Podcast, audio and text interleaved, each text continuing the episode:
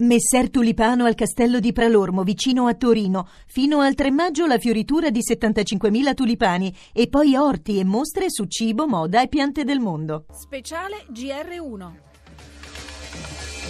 La voce di Fabrizio Barca, che lo ricorderete, aveva la delega alla ricostruzione durante il governo Monti. L'ha intervistato Daniele Morgera.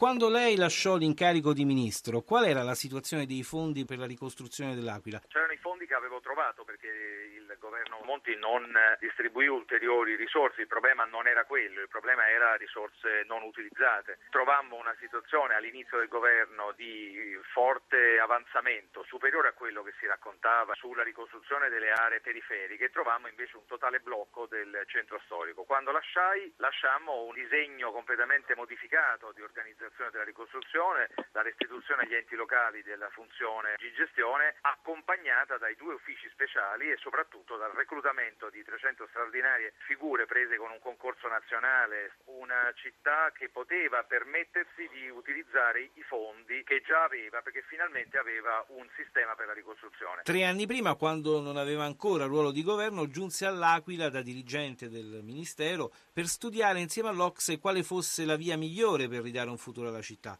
Che cosa scopriste? Scoprimmo l'ovvio, ma l'ovvio spesso è quello che devi scoprire, che cioè la forza della città che era già arenata prima del terremoto, una città che faticava, che non aveva sviluppo, era nelle università e in quei centri soprattutto di, di fisica, di scienza dell'informazione, di matematica, che rappresentano un asset per la città. Nell'immaginare il modello di rinascita della città sono stati commessi errori?